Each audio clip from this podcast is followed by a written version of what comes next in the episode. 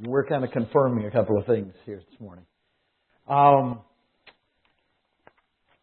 you know, we're in a very emotional bunch of people. Not specifically our church, but just human beings in general. And I find it um, interesting how we we go through good days and bad days and go up and down hills when we're um, struggling with life. And um, as I looked at the scripture today, specifically um, looking at Leviticus, uh, I kept trying to imagine what it must have been like for Aaron uh, as he was looking at his family and uh, some of the experiences. Now, last week we looked at Leviticus chapter 8. Uh, we also looked some in Peter and some in Hebrews just at the role of, uh, of a priest in, in the scriptures. This week we're going to continue on and move into a little bit more uh, of a more detailed view of things. But last week we looked in chapter 8 and we noticed that a priest in the Old Testament um, went through a process. And even in the ordination of these people, we saw that um, uh, Aaron and his sons were cleansed with water and clothed, and then anointed, and then consecrated. And it was a process through, throughout chapter 8 to, to, to look at what it was to prepare a person to be classified as a priest. I just mentioned something about the, the, the personalities and how our emotions get into our life, and I was trying to imagine what it was like for Aaron during those days. And so if you look at chapter 8, you see this. And in chapter 9, uh, we, we find a little bit more detail. And again, I'm trying to think through what it was like for Aaron as a father. He has been ordained. He's been chosen by God. He's been anointed and consecrated and his whole life is, is being changed. And the, the lives of his children because um, we see that it's a, a family experience in what we're looking at here. But when we look at the Old Testament, the descriptions for clarity, for some of the expectations of what God had for the Hebrew people uh, prior to Christ, we learn the values of God. While Christ came bringing a new covenant, in a relationship that takes us beyond the simple rules and regulations of the Old Testament, there's still a lot that we can find in the Old Testament that helps us to understand God's values. What were the standards of God?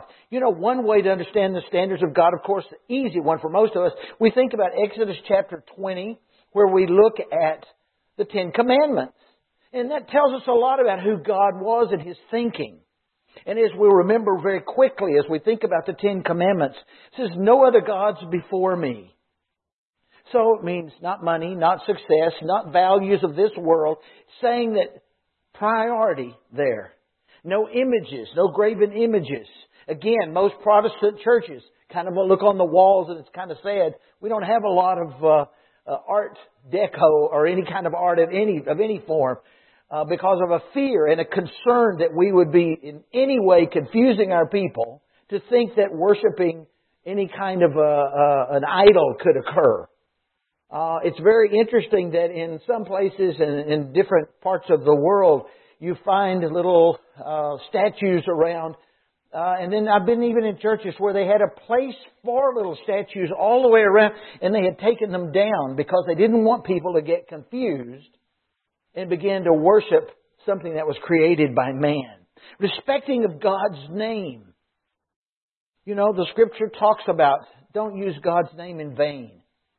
Use it with purpose. Use it with intent. I fear all too often in our churches, we use God's name in vain, not in a cursing way, but just without adequate respect for what we're saying.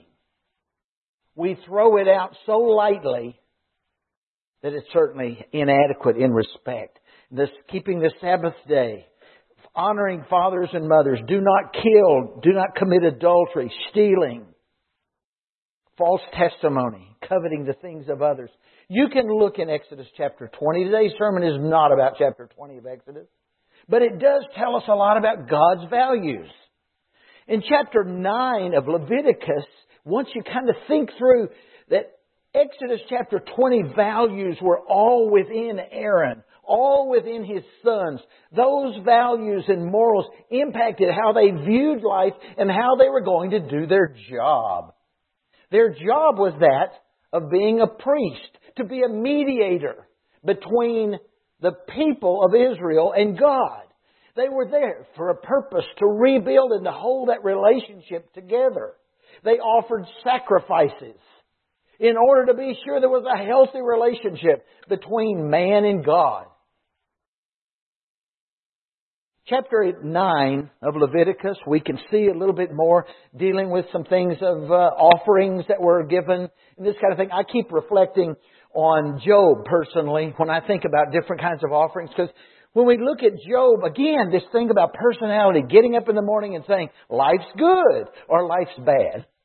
In his case, I've thought so many times what it must have been like for Job. He gets up in the morning, the sun's out, life is good. He goes, he, he, may, he gives an, an offering and does a worship time before the Lord.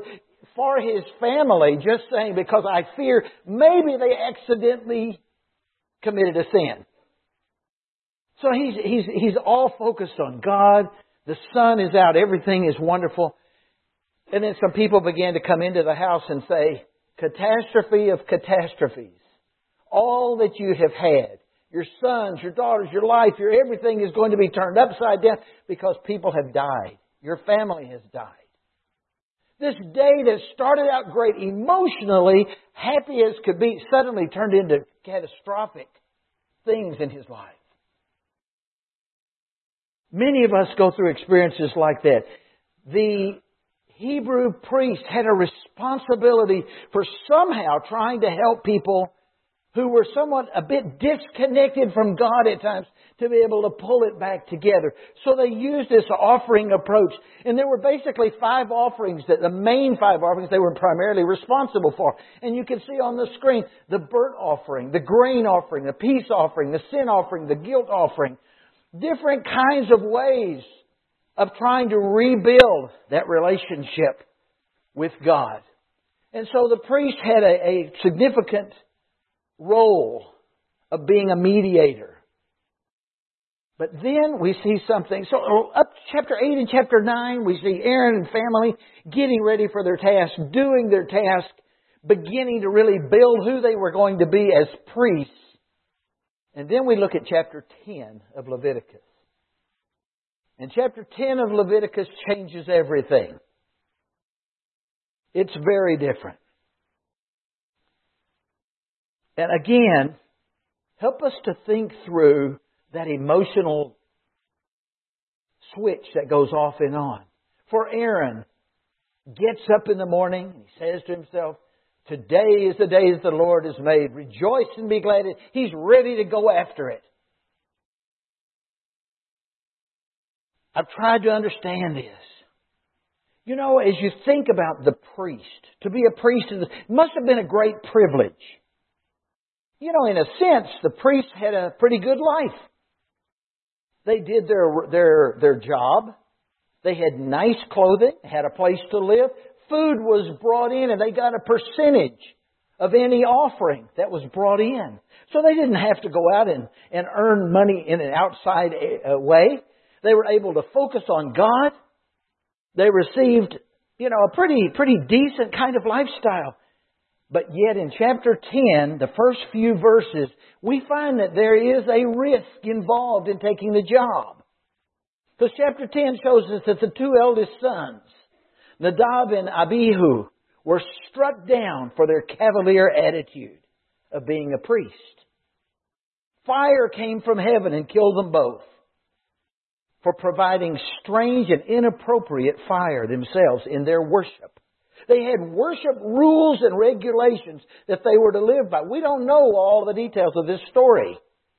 There is some reference in here to drinking and the idea that, the, that, that certainly by the time the brothers took up the role of be, becoming priests, they were warned not to drink. So it gives the idea that possibly the part of the problem for this first two was that they had gotten themselves drunk and taken some actions and done some things that they should not have done. We don't know the exact detail, but it does say that whatever they did was inappropriate. It was done in a way that was that they were not supposed to do things. These were privileged men who had accompanied Moses and their father as they went to Mount Sinai, where they participated in the covenant meal with God in Exodus 24. But God had expectations for a priest. And these two guys somehow, because we can see they were both killed, apparently both being responsible for the decisions they had made, somehow had made a decision, and the decision was a wrong decision in how they were handling their worship of God. The challenge to you and me is worshiping God is sometimes too lightly taken. When we gather together here as brothers and sisters in a family, we have come to approach the Creator God of this universe. That is not a light experience. That is a heavy, it's a serious responsibility.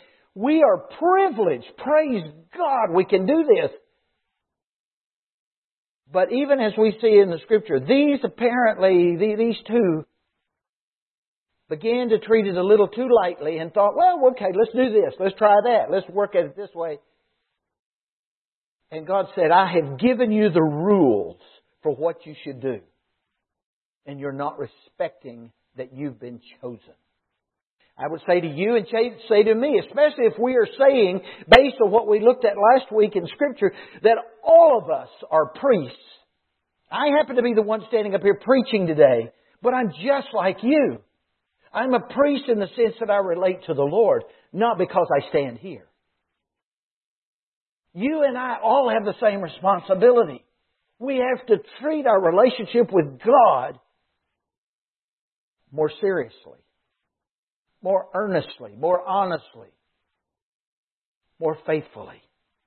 Because we can see God is watching. God knows our hearts. He saw the heart of people who had been called out by Him not being serious enough. Some of us last week were very happy when we recognized, oh, this is good. I need to be, be more, more thankful. I'm a believer. I'm a Christian. I'm a disciple. I'm a brother. I'm a sister. I'm also a priest. Well, good for you. Good for me. But as we look, we have to recognize that being a priest has responsibilities that go with it. Are we ever presumptuous in our attitude toward our faith or serving our Father? A priest can pray directly to God, but there are responsibilities within that prayer because, for example, even as we look at the prayer of Christ in the early verses, or the early chapters of Matthew, we see him praying, modeling for us a prayer that says, Thy will be done on earth as it is in heaven. He dared to pray, I'm willing to do whatever you want. He modeled for us, the will of God is more important than my will. Don't pray it unless you're willing to do it. These priests somehow knew what the structure was, knew what the responsibility was, and yet there was a weakness somewhere within their character that let them fail. Because otherwise God would not have rained down fire to kill them. He did that saying, You are not worthy. Brothers and sisters, I don't know how you feel. I already know I'm not worthy. That I'm clear on.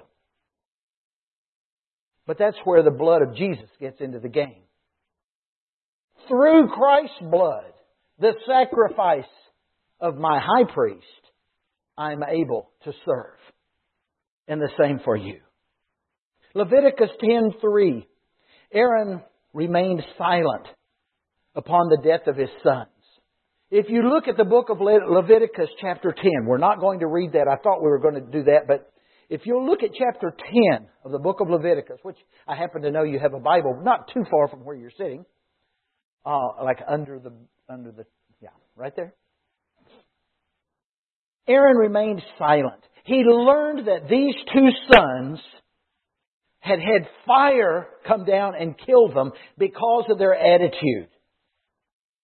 And when he learned that, of course, his natural response, he wanted to, to, to, to do something.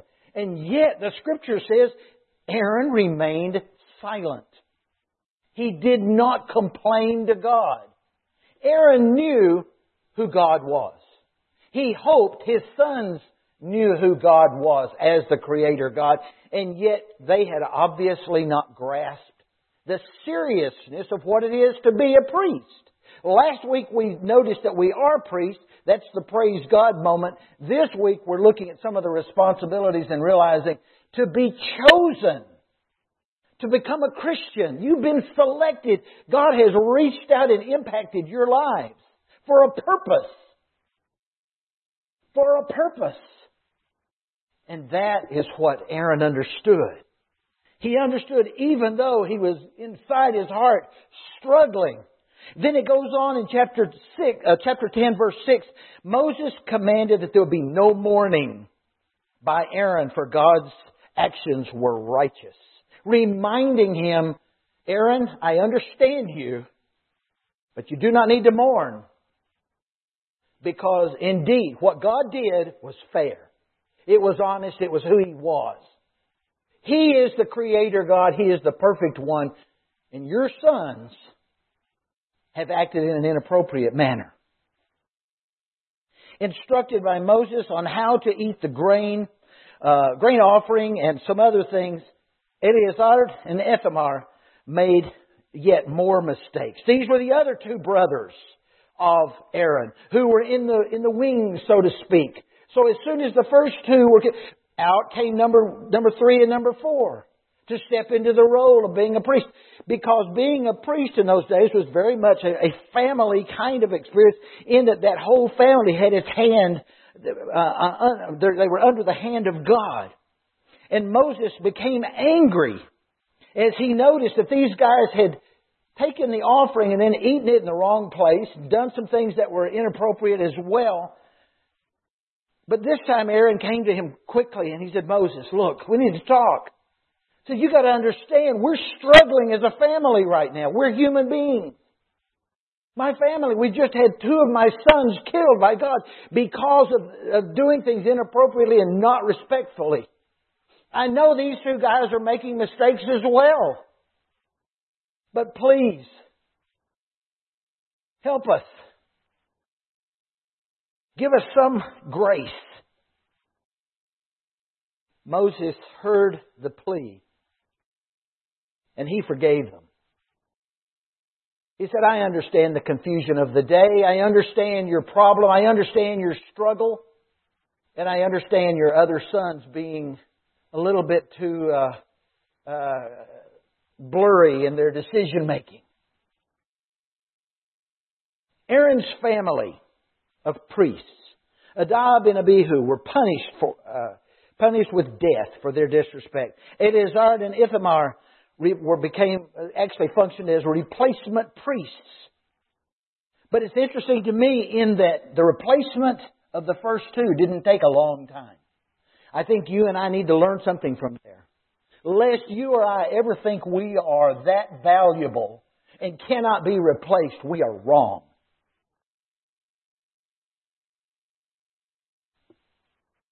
They were replaced quickly. And we too can be replaced. I can't help but think that Christians often take God for granted in how we treat Him, in our expectations of Him. Our society says to us that we deserve the good life. But I have a feeling God's definition of the good life and what man says in society is the good life are not the same. We dare to ask God some things, but do we dare to ask what God wants from us? Do we get to the point that our uh, that we call ourselves priests without responsibility? Is that fair? We, even when we come together in our worship services, we have to recognize this is a serious time. It's a joyful time. I always struggle within myself. There's a part of me that says, I want to be the happiest human being God placed on this earth. I want to be a joyful, positive individual. At the exact same time, I do not want to be irresponsible or, or overly flighty in my attitude toward the life that God has given me. Because I look at people, and when I see this particular story of Nadab and Abihu. And I see what happened with them. As they began to treat God too lightly, punishment can come. I'm not fearful of the punishment as, as much as I am the fact that God would not be satisfied with me. How do we find that balance of joy? There is a joy in our walk with Christ that should be in every one of our hearts. But at the same time, we have to recognize God created us to be His witnesses as we live in a lost world.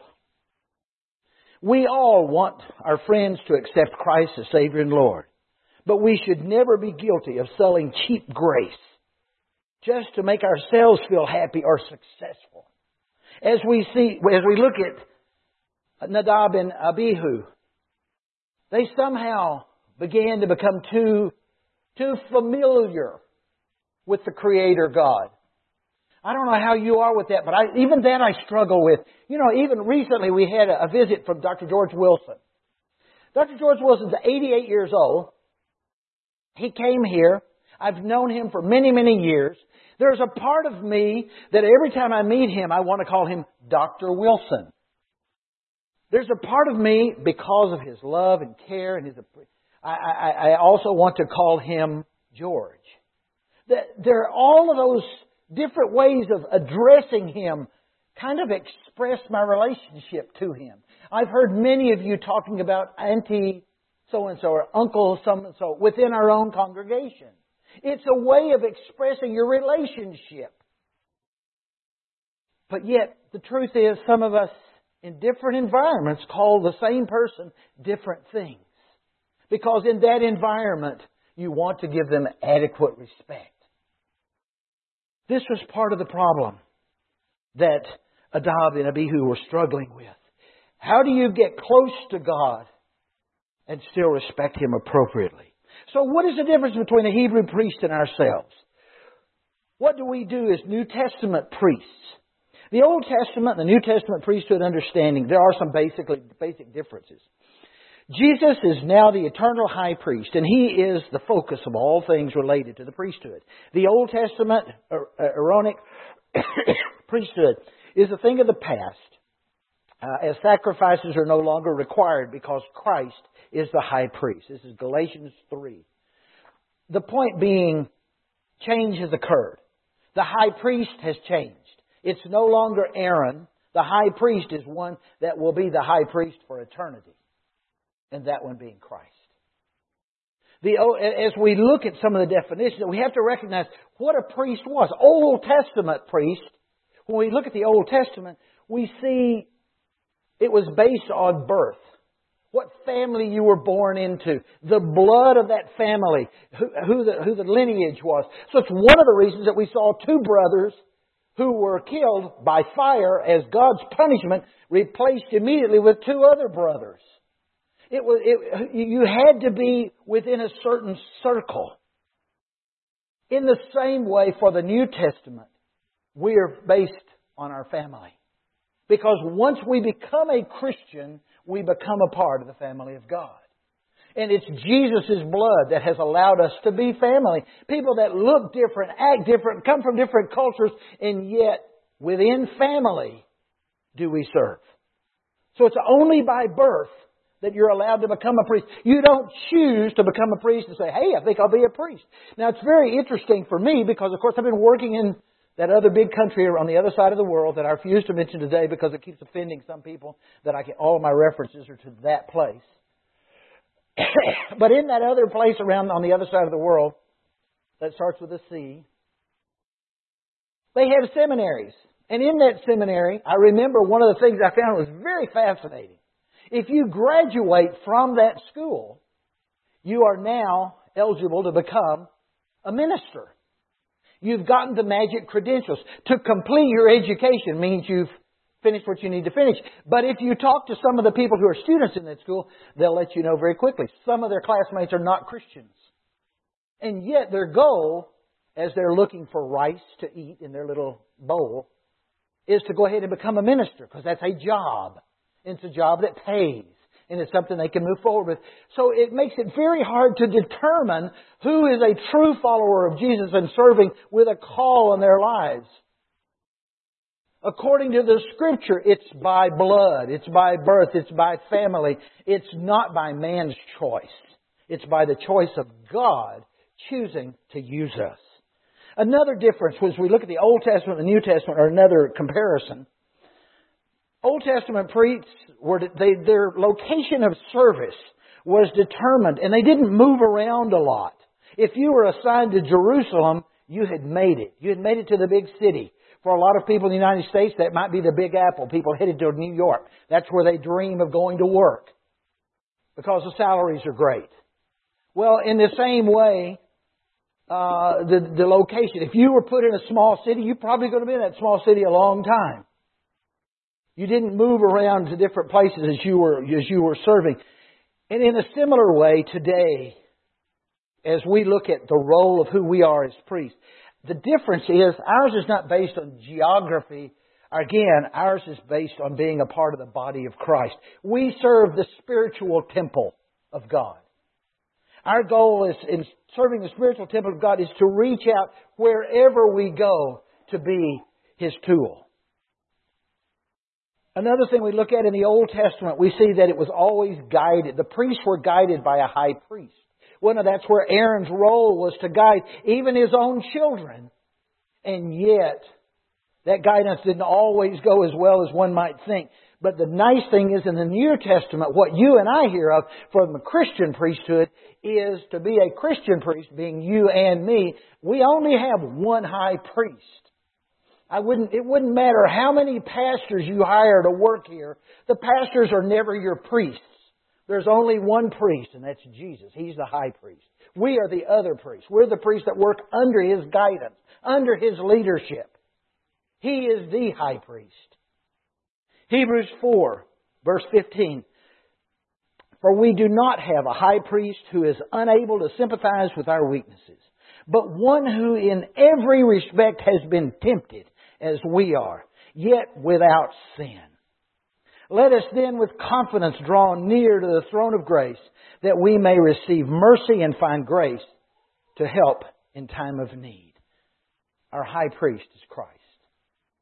Another comparison as we look and we, we consider the, the uh, born again Christians as part of the priesthood. Number two, that's number three. That's okay where we're going. That's fine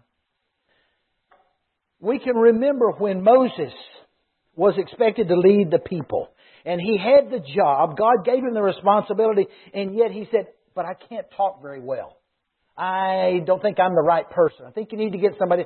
And ultimately, God gave him Aaron to come to the forefront to help. We know that he went up to the to Mount Sinai. He went and he worshiped and he attained the Ten Commandments, and he came down and he found a golden calf being worshipped that had uh, come into play while he was gone. From that point, Moses was hungry for God. Up until then, Moses' desire to really be used, he was kind of wavering in what all it was going to be to fully serve in all that he was.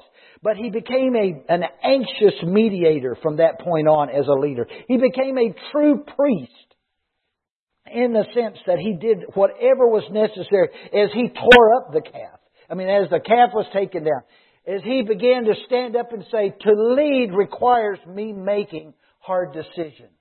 Making decisions that may not make everybody happy immediately, but are truly righteous decisions. If you are a priest today in this room, you will not always make everyone happy.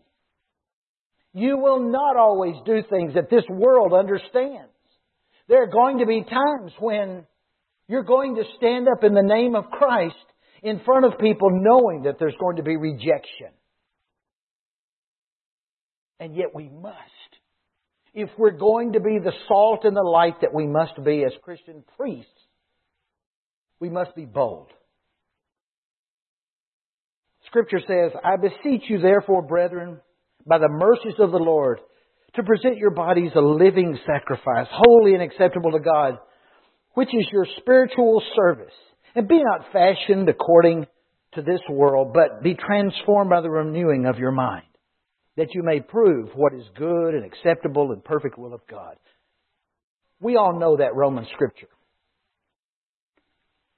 As we look at number three, sacrifices pleasing to God. We've already said that the priest's role was to be a mediator, to be one that provided sacrifices. But as you and I function in our sacrificial role, we have to consider what it is. And I don't think it's a, it's going to be a little disappointing. It's not a list of one, two, three, four, what you have to do. But if we look at Scripture, we can find the answer. The Scripture says that the Christian's entire life is his sacrifice as we read in Romans 12. Paul reviewed or, or viewed his own evangelistic work as a sacrifice. With the Philippians church, his testimony of joy and was a focus in sacrifice was his sacrifice. And he was a risk taker in all things, even to the point that he was put in prison. So we can see some things there that describe what it is. How much of a risk taker are you? Are you willing to receive challenges in the name of Jesus? Hebrews 13, I think, clarifies for us. Let brotherly love continue. Do not neglect to show hospitality to strangers. Now listen for the sacrifices and the, and the commitment and the contribution of what you and I must do. Do not neglect to show hospitality to strangers, for thereby some have entertained angels unaware. Remember those who are in prison, for though in prison with them, and those who are mistreated, since you are also, uh, since you also are in the body. Let marriage be held in honor among all. And let the marriage bed be undefiled, for God will judge the sexual immorality and adulteress. Keep your life free from love of money and be content with what you have. For he has said, I will never leave you nor forsake you. So we can confidently say, The Lord is my helper. I will not fear. What can man do to me? Remember your leaders, those who spoke to you the Word of God. Consider the outcome of their way of life and imitate their faith. Jesus Christ is the same yesterday and today and forever. Do not be led away by diverse or strange teachings, for it is good for the heart to be strengthened by grace, not by foods which have not benefited those devoted to them. We have an altar from which those who serve the tent have no right to eat. For the bodies of those animals whose blood is brought into the holy places by the high priest as a sacrifice for sin are burned outside the camp. So Jesus also suffered outside the gate in order to sanctify the people through his own blood. Therefore let us go to him outside the camp and bear the reproach he endured. For here we have no lasting city, but we seek the city that is to come. Through him, then let us continually offer up a sacrifice of praise to God. That is the fruit of lips that acknowledge His name. Do not neglect and do good. Uh, see. Do not neglect to do good and to share what you have. For such sacrifices are pleasing to God. Obey your leaders and, and submit to them, for they are keeping watch over your souls as those will have to give an account.